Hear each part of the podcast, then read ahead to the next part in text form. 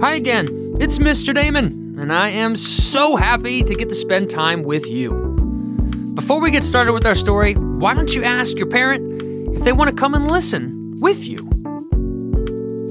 I'll take a second and wait for you. Okay, got a question. How was your day today? Did anything sad happen today? If so, how did it make you feel?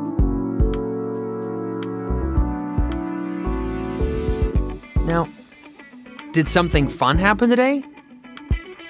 Maybe it was a moment where you felt happy? That's the best. You impress me so much. You made your way through tough moments, and you were still able to laugh and have fun. Do you know how incredible you are? Well, trust me, you are going to love tonight's bedtime story. It begins with Jesus standing in front of a big group of people. Everybody wanted to be near Jesus. People could see and feel God's love for them as they listened to Jesus talk, to tell stories, and watched him smile. On this particular day, word got out that Jesus was in town, and soon a massive crowd swarmed around him and his disciples. Disciples were just simply Jesus' 12 closest friends. Jesus taught the people as they sat on the grassy hill listening to his every word. They listened to Jesus from early in the morning until after the sun went down behind the hills. And by the time Jesus finished telling his last story, everyone realized that they had forgotten to eat that day. Jesus' stories were so good, they literally forgot about breakfast and lunch, and now it was dinner time, and their stomachs were gurgling. Have you ever heard your stomach go? Well, that's what theirs were doing. Now, this was 2,000 years ago, so there was no Uber Eats or McDonald's or any restaurants around to eat at. Jesus looked at his 12 buddies and he said, Fellas, the people's tummies are grumbling. And the disciples are like, Tell us about it. We can hear it from here. And Jesus told them, Well, then I want you to give them some food. The disciples didn't know what to do. How are we going to feed all these people? We don't have any f- food to feed an entire crowd.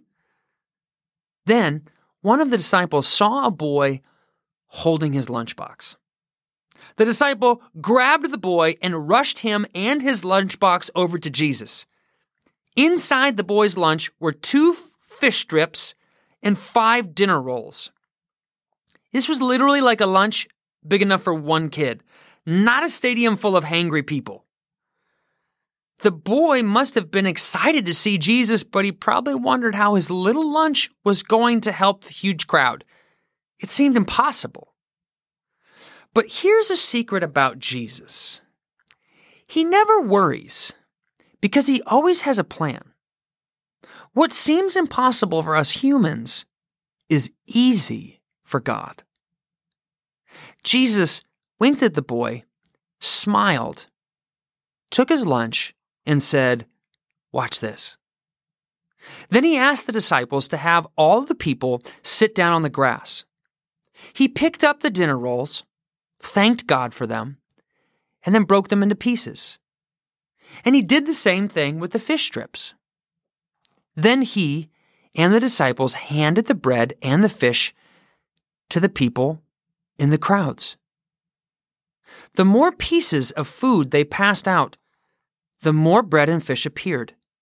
It kept multiplying. No matter how much the disciples passed out, there was still more left over. In fact, there was so much food, everyone ate as much as they wanted.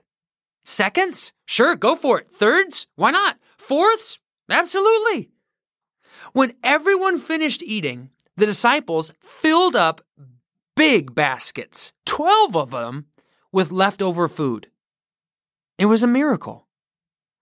The little boy shared his lunch with Jesus, and Jesus used it to feed, get ready for this, over 10,000 people.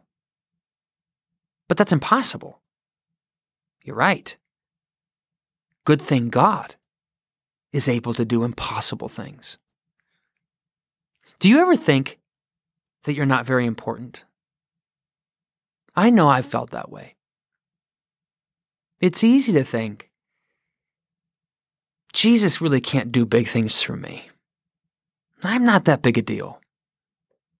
But just like he used the little boy and his lunch to feed a huge crowd, Jesus is going to use the little that we have to do big things. Big things to help others. So, how does it happen? Simple. Just like the little boy did with his lunch, we take who we are and we take what we have and we give it to Jesus. And when we do, He does miraculous things through us. Before we go to sleep tonight, let's talk to Jesus.